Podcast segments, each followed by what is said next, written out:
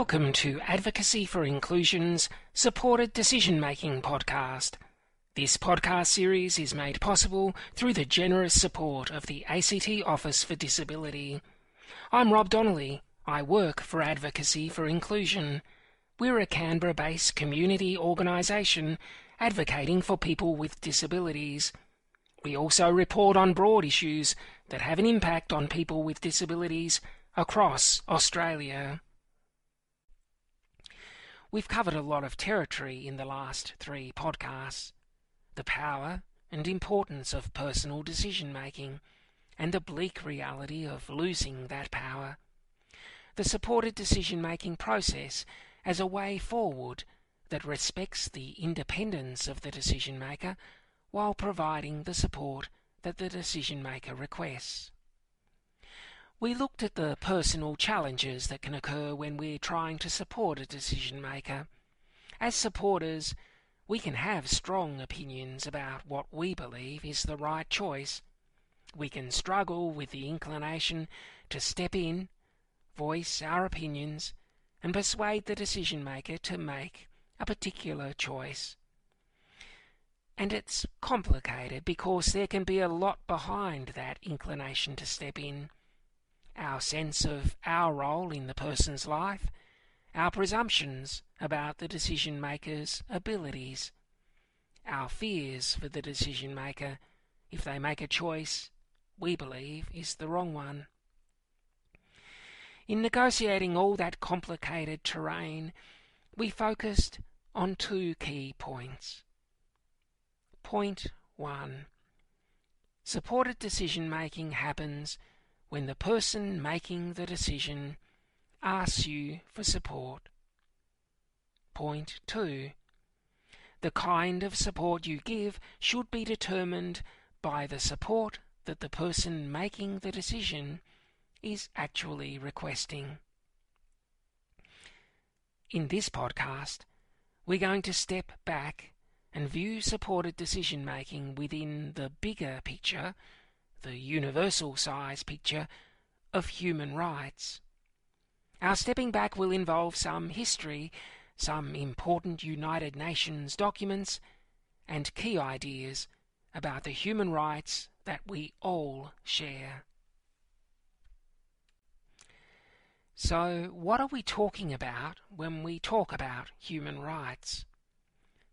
First up, when we talk about human rights, we're not talking about some vague idea that we can apply to anything and everything in our lives. Having access to the food I need to live is a human right. Having access to all the chocolate I crave is not a human right. Having access to a home where I'm safe and protected from the elements is a human right. Having access to a multi-million dollar harbourside mansion is not a human right. The Universal Declaration of Human Rights is the one-stop shop when it comes to finding out what our rights are. If you Google the full title, Universal Declaration of Human Rights, or the acronym UDHR, then you'll be able to see the full document. I've also recorded the text of the Universal Declaration of Human Rights in a separate podcast for those who would rather listen. I can't exaggerate the importance of this document in all our lives. The Universal Declaration of Human Rights is about you. It's about me. It's about everyone you know and the strangers that you are yet to meet. We're all equal, and we all share the common rights that are in this document. And we know that we're generally tracking okay as a society when these rights are respected by and for all people.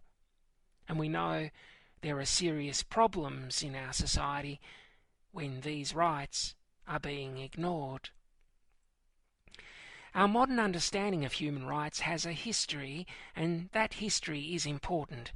It goes back to the early days of the United Nations when the member nations signed the Universal Declaration of Human Rights in 1948. That year, 1948, is worth noting. It was just three years after the violence and atrocities of the Second World War. The world had witnessed the worst that human beings could do to each other. The world had seen the horror of places where people were not all treated equally, where some were marked for exclusion, forced out of employment, treated as slaves. The world had seen the terrible evil of large groups of people being murdered because of their religion, their sexuality, their ethnic identity, and their having disabilities. The Universal Declaration of Human Rights was an international act that rejected the idea that some people are more important and have a greater human value than others.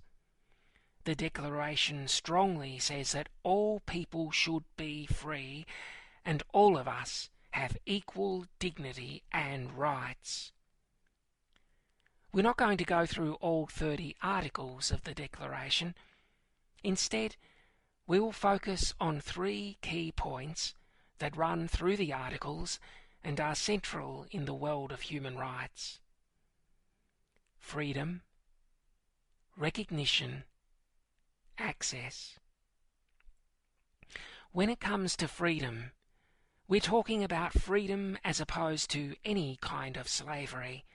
Freedom to move, freedom to escape persecution, freedom to seek asylum, and freedom to make choices about our lives.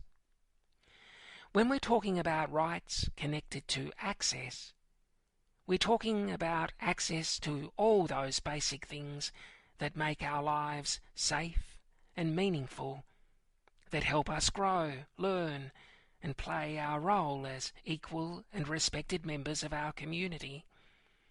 So we're talking about access to health care, access to an education, access to employment, and access to social support when we're in difficult times.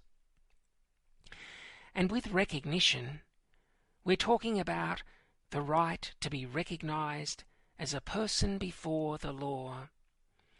That means when we have a legal problem, we have the right to our day in court and to be heard fairly.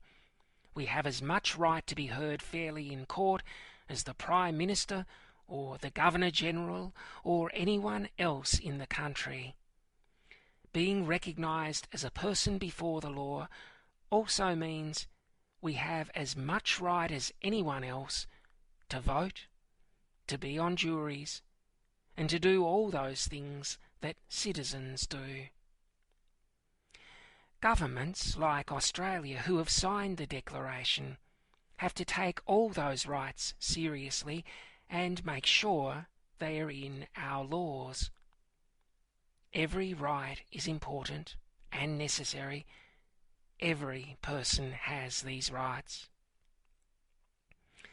So, how do human rights connect to the world of supported decision making? When a decision maker asks us for support, and the decision they're working through involves these rights, it's appropriate to reflect that back to the person if they're not aware that they have the same rights as anyone else in our society. And those rights are a solid basis for making certain choices and expecting that those choices will be made possible. You don't have to be a lawyer or well versed in the law to be a good supporter of a decision maker. It is helpful to have some awareness of human rights and to know that when the person is making a rights based choice and they're facing a pushback, then it may be time to connect with appropriate legal avenues, such as a community legal centre or the local Human Rights Commission. In our next podcast, we will continue exploring this area of rights based decisions in relation to the Convention on the Rights of Persons with Disabilities. Thank you for deciding to listen to this podcast. I hope you decide to come back again.